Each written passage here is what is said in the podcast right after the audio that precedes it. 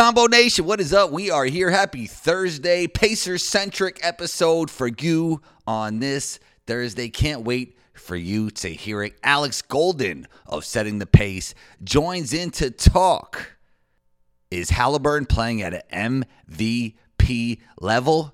Rick Carlisle embracing the modern style of basketball, Ben Mathurin's development, and more. And today's show is brought to you by Prize Picks, daily fantasy sports made easy. If you have the skills, you could turn $10 into $250 with just a few easy taps. Go to Prize Picks and use code COMBO for a first deposit match up to $100. That's right. Go to Prize Picks and use code COMBO for a first deposit match up to $100. I'll leave a link in the show notes for that. Also, if you would like to support the movement, Combo Nation, I left the Combos Court Venmo in the show notes. Hit Combos Court on Venmo. I'll shout you out on the next pod. Intro music by Luca Beats. Let's get into it.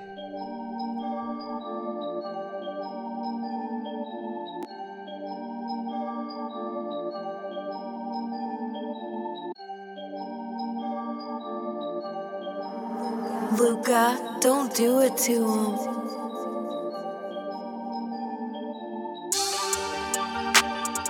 Alex Golden, we almost replaced him because he was.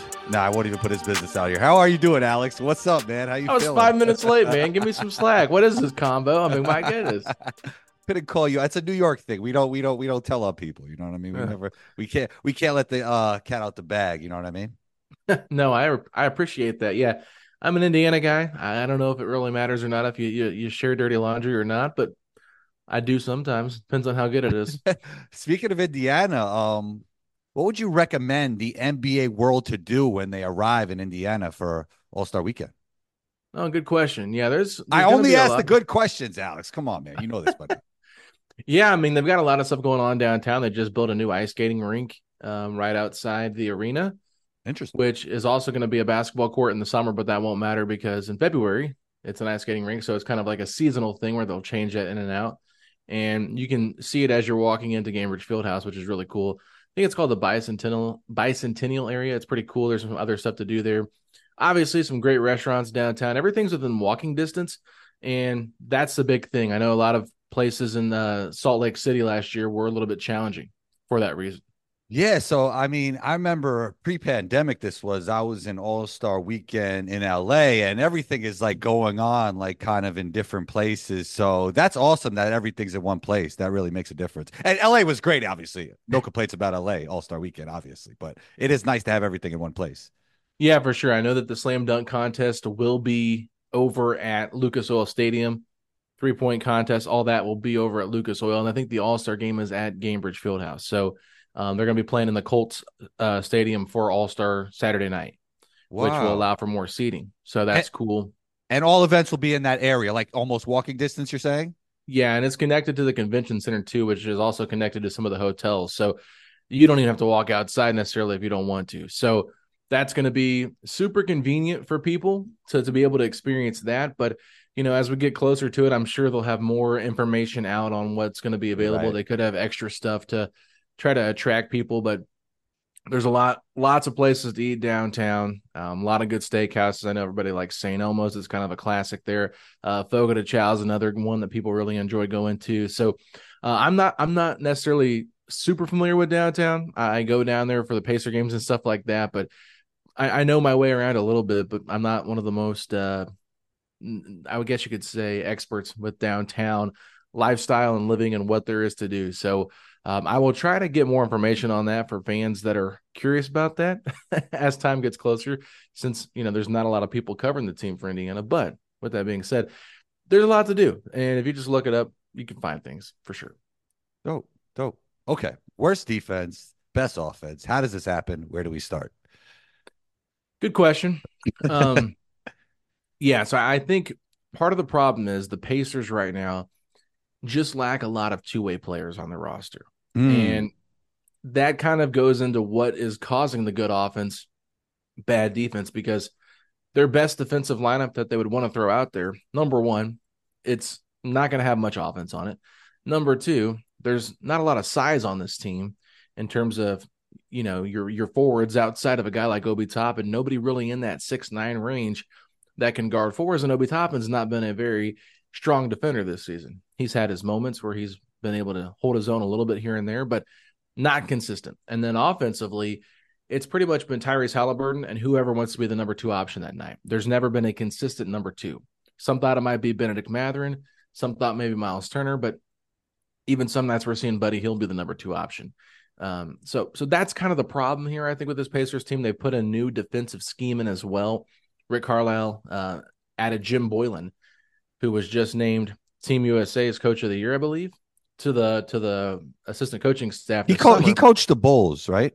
Yes, he did, and it was not. It was not a disaster. A... Oh my! I remember like on a podcast, so I forgot um who I was talking to, but they were so critical of this guy. Like he used to have like um things in the weight room that would like measure how long you were there. I don't know, like all kinds of crazy stuff.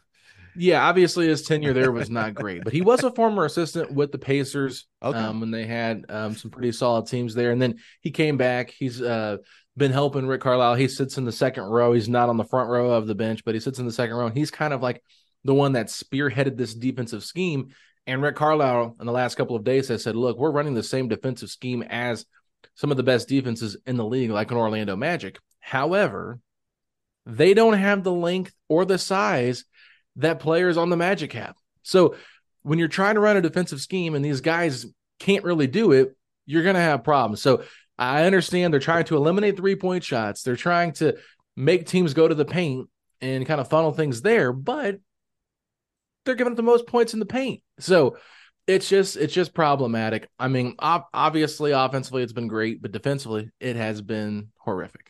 You know, I love uh, you know, I'm all about the in-depth analysis, the intelligent analysis, but Alex, what you're telling me is the guy who was a disaster for the Bulls is now spearheading spearheading this Pacers defense that's worse in the league? Is does that just sound bad, or am I making some sense here? I mean, it probably sounds a little bad, but if you're just going off narrative stuff, yeah, like I mean? that's usually not my thing. But maybe we mix it up for this episode. I don't know. Well, I, I will say this: Jim Boylan's Bulls were good defensive teams. Okay, okay, fair. So enough. it's it's not like it's that. I mean, there's a difference between you know, not every coach is great as a head coach, but they can be really good assistants, right? So that's we've true. seen that happen. You know what that's I mean? True. Yeah. Yeah. A little bit, little bit different assignment there, right? Yeah, a little bit different. Who I am very impressed with is Rick Carlisle because I love the way an older coach can embrace the modern style of basketball. How much of that has impressed you? Were you a little bit worried about that he'd be like stuck in the past since he is an older guy and we're seeing a lot of like younger coaches with so much success in the NBA? Yeah, when he first came to take over for Nate Bjorkgren after that whole debacle of of one year of Nate Bjorkgren from the Toronto Raptors, this Pacers team was pretty veteran heavy. They had TJ Warren still on the roster who couldn't get healthy, Malcolm Brogdon, Miles Turner, Domantas Sabonis, Caris LeVert. You kind of thought, okay, this is who they are. Rick Carlisle is going to kind of raise that ceiling maybe a little bit, but this is probably going to be like who this team is, and they'll try to be competitive in the playoffs. And maybe with his ability to kind of be that, you know, a guy that's really good at adjusting in games, maybe he can kind of get them into the next round and then things just kind of kind of blew up. And rick's like we got to change this up. It's not working. So he was kind of the one back to spearheading. He kind of spearheaded the rebuild for the pacers here by telling the front office okay look i've been around this locker room enough to know that they're not going anywhere. And it's not that they're bad players. It's just like this group together is not going to make the strides they need to, to make to get there. They were really struggling that year. So he comes in and he was a big fan of Tyrese Haliburton back when he was with the Mavericks. So he wanted the Mavericks to get up into the draft and, and try to get him. They weren't able to do that at that time. There's a lot of stuff that was going on with that Mavericks draft, if I'm not mistaken. Um, I think Haralabob ended up making the pick as mm-hmm. the as the GM walked out or whatever happened. There was some weird stuff that happened with Dallas that year. But anyway, Rick Carlisle had always targeted Haliburton. And so now you get a young point guard. And we know how Rick's relationship with point guards had been prior to this. Very controlling, likes to run the offense, but with how gifted that Tyrese is, Rick has kind of taken a step back and said, okay, it's your show. You run it. I'll kind of just call things on the side when I need to. But most of the time, they just have complete trust in Tyrese to do what he does best. And they don't really kind of control the reins. So that to me has been refreshing. And I think it was a little bit of a surprise and the fact of how they're wanting to play. Like this Pacers team was slow, methodical, defensive minded, and now they run, they play super fast, they dunk the ball a lot, Mhm. shoot a lot of threes, don't play any defense. It's like the complete opposite of what they once were. They're nine and seven. It's Oh, it's a little improvement, but It's more fun. Offense is more fun. it's more fun. Yeah, it's more fun. So Rick, w- what allowed me to realize like how much he understood what was going on in the modern game was when he was, you know, replying to a Porzingis question that maybe Porzingis should post up, and he was talking about the value of the post up, and obviously this team isn't post up heavy or even ISO heavy in a lot of ways, right? But Right. uh, for me, from that to this, I want to ask you: Do you feel him coaching Luka has allowed him to coach Tyrese more freely, just going through that experience with the Slovenian superstar? No, and I think that's a great point. I think that he kind of learned from that. There was some obvious tension between those two, Luka and Rick, and Luka might have kind of been behind the whole entire reason Carlisle did leave and walk away from the Mm. Mavericks after being there for so long because he won him a title and they weren't ever going to let him go, I don't think. And he was a really big ambassador of Dallas, just a really good coach too. Always got the best out of his teams, and I don't really think his teams were that talented. They hung on to Dirk for a very long time when he was clearly out of his prime and, and, and stuff like that. But yeah, I just I think that the way that kind of evolved and he learned a little bit. And I think that's one of the great things about Rick is he's not afraid to say, like, yeah, I've made mistakes. I have to learn from them. And some guys, they just won't admit it. But I think Rick is open enough and smart enough to know, like, okay, maybe I need to look deeper into who I am, reflect on me a little bit more, and change how I'm coaching this game as I evolve with these younger players that are coming into the league. Yeah, I mean, obviously I've been high on Tyrese since Iowa State, but what has been the leap from last season to this season? Has it been, you know, I think he's not getting a lot of attention with how much he improved off the ball because of his Team USA experience. Obviously, he's going to be the guy with the basketball most of the time, but when he doesn't have it, I think there has been some improvement in that area. Yeah, there has been. They've been trying to, you know, get him off ball a little bit here and there, not a ton. But I think just what's really been key for Tyrese is understanding that balance of when to be a scorer and when to be hmm. a facilitator. Tyrese is a pass first point guard. He always has been. And so it's kind of been hard for him to hunt for his own shots. But he's leading the paces in field goal attempts, which is which is huge. And it's by a significant margin, if I'm not mistaken. So it's one of those things where you're seeing him kind of have like he did against the Hawks, a third quarter takeover where he drops 26 points in a quarter. He had 25 just two weeks before that against Charlotte when they lose by one point. So he has that capability to kind of just take over a game offensively. Like he's an offensive superstar in the league right now. Mm-hmm. So he has that ability, but what also makes him so dangerous is his passing ability because he can get so many open shots by just, you know, faking somebody out with a fake pass Right. and, and that and that pass fake really just opens up more. And then when he becomes that scorer, now you're pressing up on him, double teaming him. Well, if you double team Tyrese Haliburton, it just makes it easier for the Pacers to kind of get other baskets elsewhere because you're playing five on four at this point, or four on three, I should say. So that's that's the benefit uh, of Tyrese Haliburton just being the quarterback of your team is he really knows how to dominate on on, on both the passing and the scoring side of things now. Yeah, 50, 40, 90 and leading the league in assists. It's pretty Yeah. crazy. It's pretty crazy stuff. People kind of forget how special he is when they're watching. Um, I, maybe not, but like Pacer fans are just like so blessed. They maybe don't realize just how special he is because this team hasn't really taken a massive leap in terms of their record wise, still being just nine and seven. Yeah, with him, you know, you mentioned that like he's a pass first guy. And I think that's what people got wrong about him when they were looking at him in the draft. Like passing wasn't the first thing they mentioned. They kind of like thought of like this all around player who happened to be a great passer on top of that. And like, oh, his ISO scoring wasn't that great. And then everybody equates ISO scoring to superstardom. And then there's no ceiling and all that stuff. Like, I don't think really people looked at him like, oh, this guy's a special playmaker and passer. Yeah, and probably not as much because Iowa State. I think he got injured his last year too at Iowa State too. And then you put him on the Kings with De'Aaron Fox, and it kind of limits what he can do. Yeah. right? Yeah. De'Aaron Fox better with the ball in his hands, and when they try to like, you know, separate them a little bit and, and kind of share the share the ball a little bit more together, you kind of saw how they both evolved when they got the, the control Yes. of their own team, right? So I think that's one of the things too you can look at there is just like, okay, these two guys need the ball in their hands, right? But you know, Tyrese, a big knock on him too is can he be a shooter? Can he score the basketball? Because he's got a funky looking shot.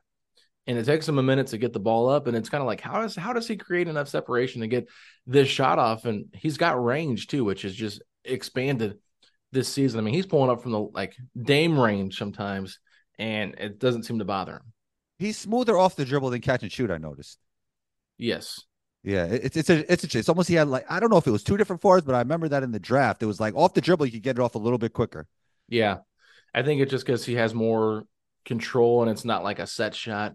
Um, yeah. just maybe a mental thing with him. But the set shots, like yeah, he doesn't really take a lot of those. I don't feel like that is true. Pacers team. So that is true. Yeah, that's yeah. probably the the wise thing to do, just because when you take the ball out of his hands, like I do like it a little bit.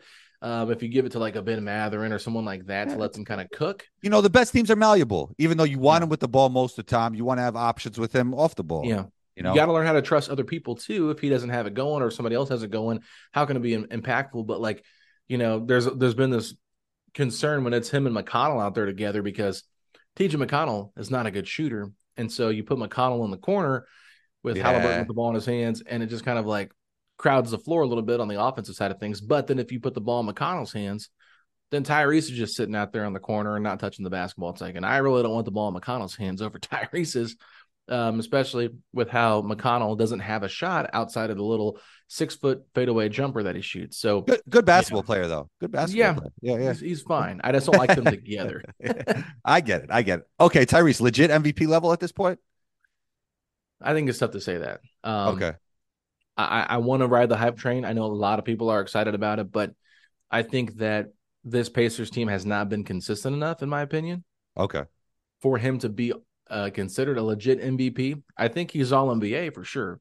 Mm, and yeah. we could we could even say he right now he could make the case for all NBA first team, but I think MVP like until he does it consistently and it equates to winning, I think we need to pump the brakes a little bit on the MVP conversation. But we're 16 games in. It's the end of November. I, I, am more than happy with people talking about it, just to give him more recognition. But um, I'm not. I'm not completely there yet. Are you there with him as an MVP candidate? Yeah, as a candidate, I think you know. Obviously, it's like Luka, SGA, Jokic is in the mix. I mean, Bucks have been up and down, so I, Giannis is always there. But I don't think he's that far off from those guys, right? No. Am I, am I, who am I missing? I'm probably missing somebody. Embiid, Maxey. Embiid, Embiid, yeah, he, Embiid had a great game yesterday against AD. So yeah, yeah. Um, I kind of like Tyrese over uh Maxey. I like right now. a little bit, yeah, over Maxey. I just, I mean, I happen to like the way Haliburton plays better than Maxey, even though Maxey is great because I just tend to favor those guys that make everybody around them better at a high mm. level, like that real LeBron, Jason Kidd, Magic Johnson effect. Not saying he's them, but that's the type of player I gravitate towards.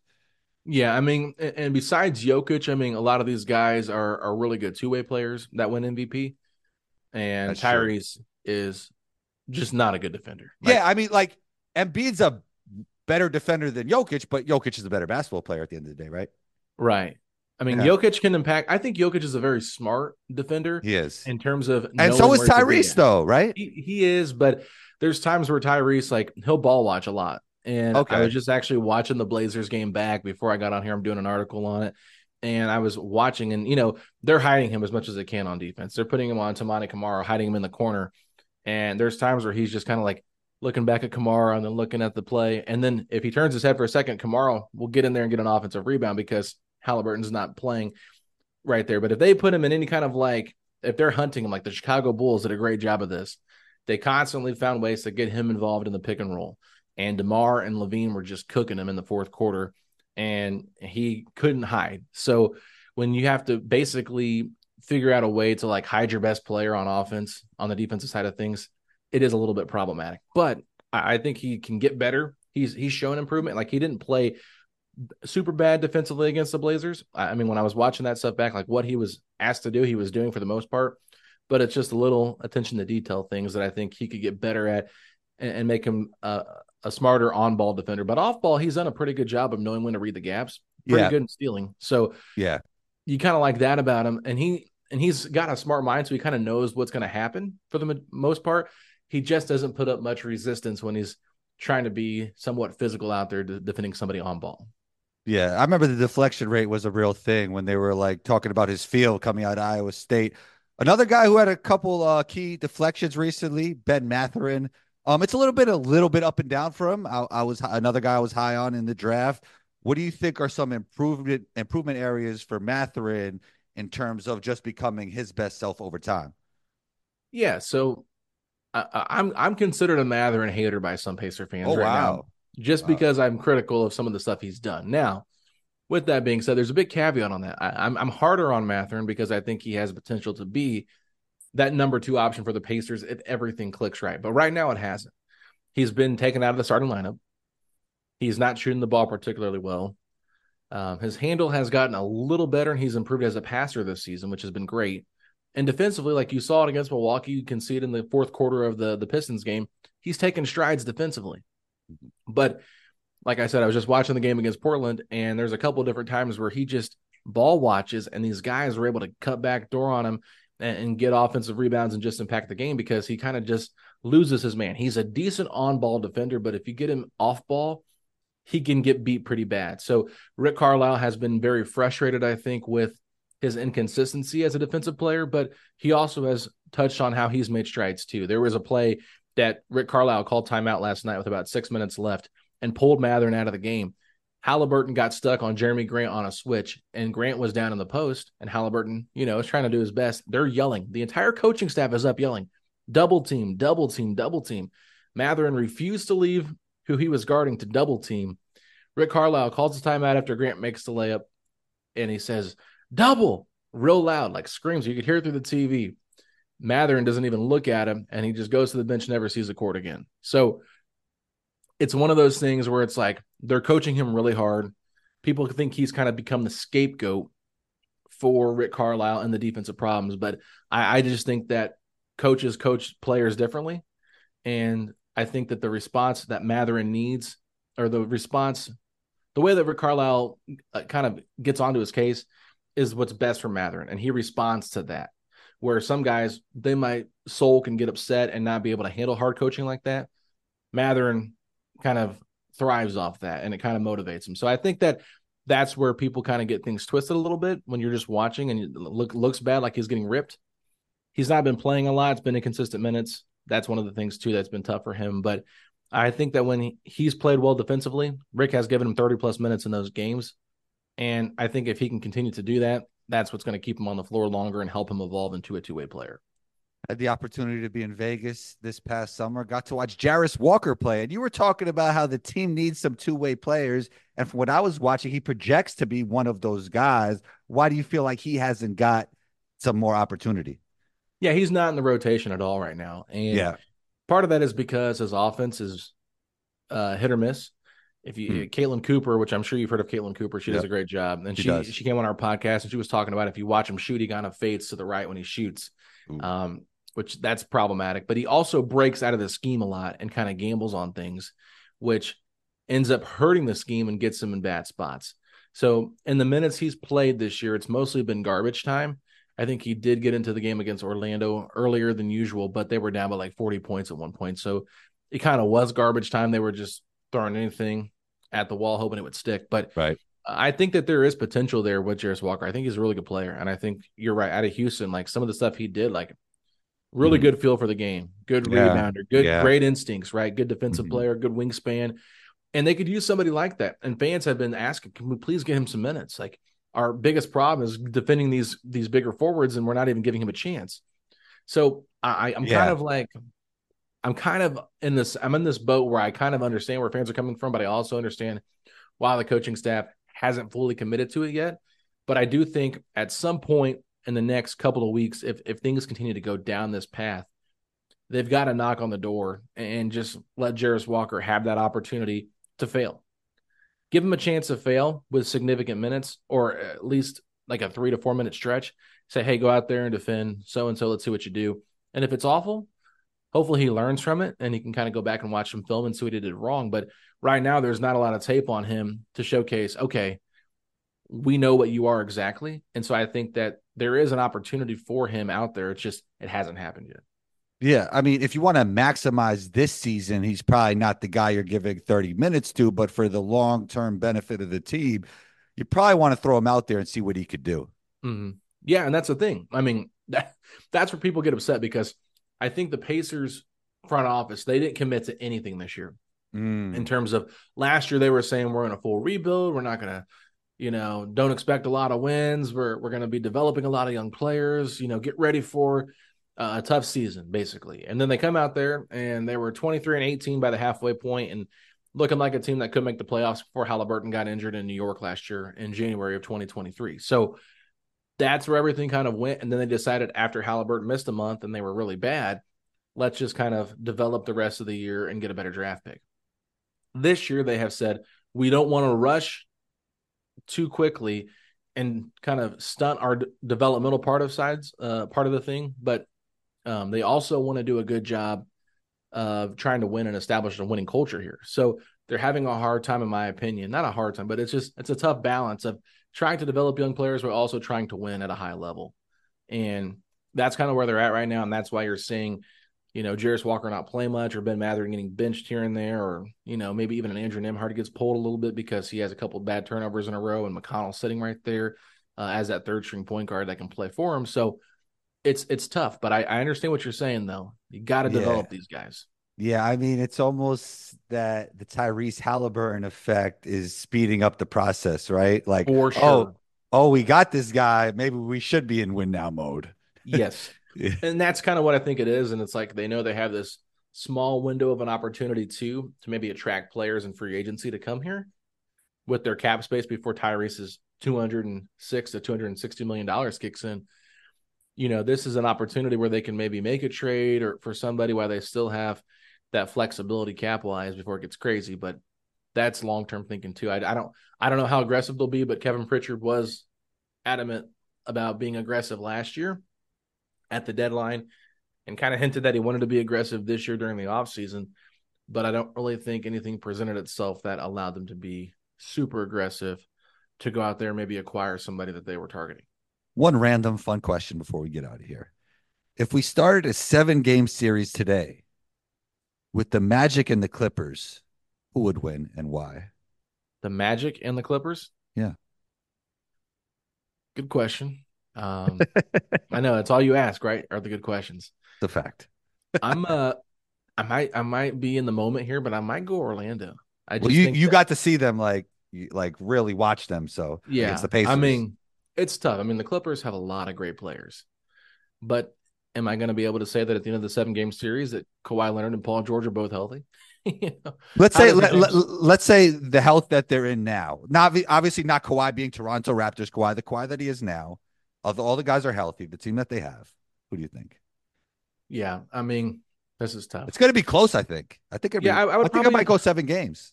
Yeah, I would I would probably give the nod to the Clippers in seven just because of the experience. But I do think that Orlando's defense would make it very challenging. They've got the length and they've got um, I just think Jalen Suggs has taken a step forward. I think Paolo and Franz have been really good.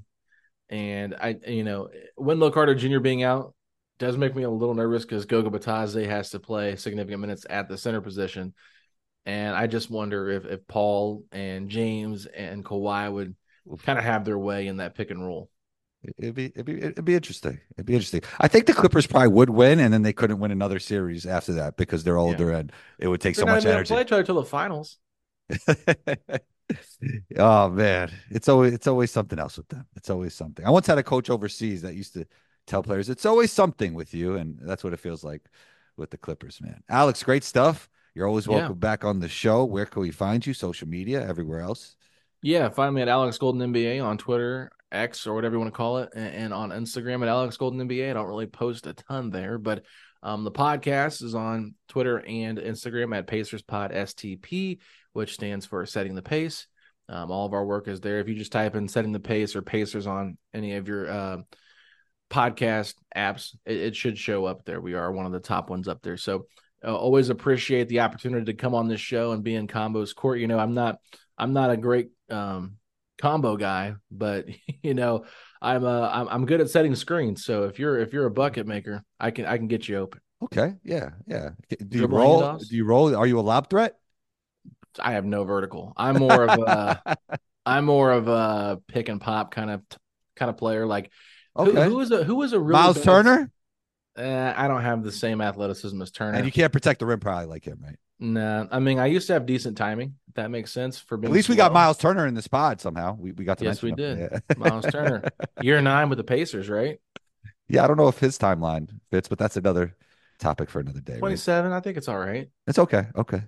Yeah, he's Okay. he's he's young enough that it makes sense. They they got him for another year after this year, so it's not a long term deal. We'll see how that plays out if he wants to be here for another four years after that. But Look, look at look at the segue. Alex's game to Miles's game. We got it in. we got it in. Look at that, ladies and gentlemen. Now, I, I I just wish I could. I just wish I could be somewhat reliable as a um as a rim protector like Miles. But yeah. you know, sh- shooting wise, you know, Miles better shooter than me. But don't leave me open too long because Okay. give me time. I might knock it down. Okay. Keep knocking it down, Alex. You're always welcome back on the show and talk soon. All right, man. Thank you. Anytime. There it was. Episode 531 is in the books. Thank you to everyone who tunes into the show across the globe. Big thanks to Alex for joining in. We appreciate you. This episode was brought to you by PrizePicks. Prize Picks is daily fantasy sports made easy. Go to PrizePicks and punch in code COMBO for a first deposit match up to $100. I'll leave a link in the show notes for that. Hit the combos, court Venmo, support Combo Nation. I'll shout you out on the next pod. And be on the lookout for episode 532 Combo out.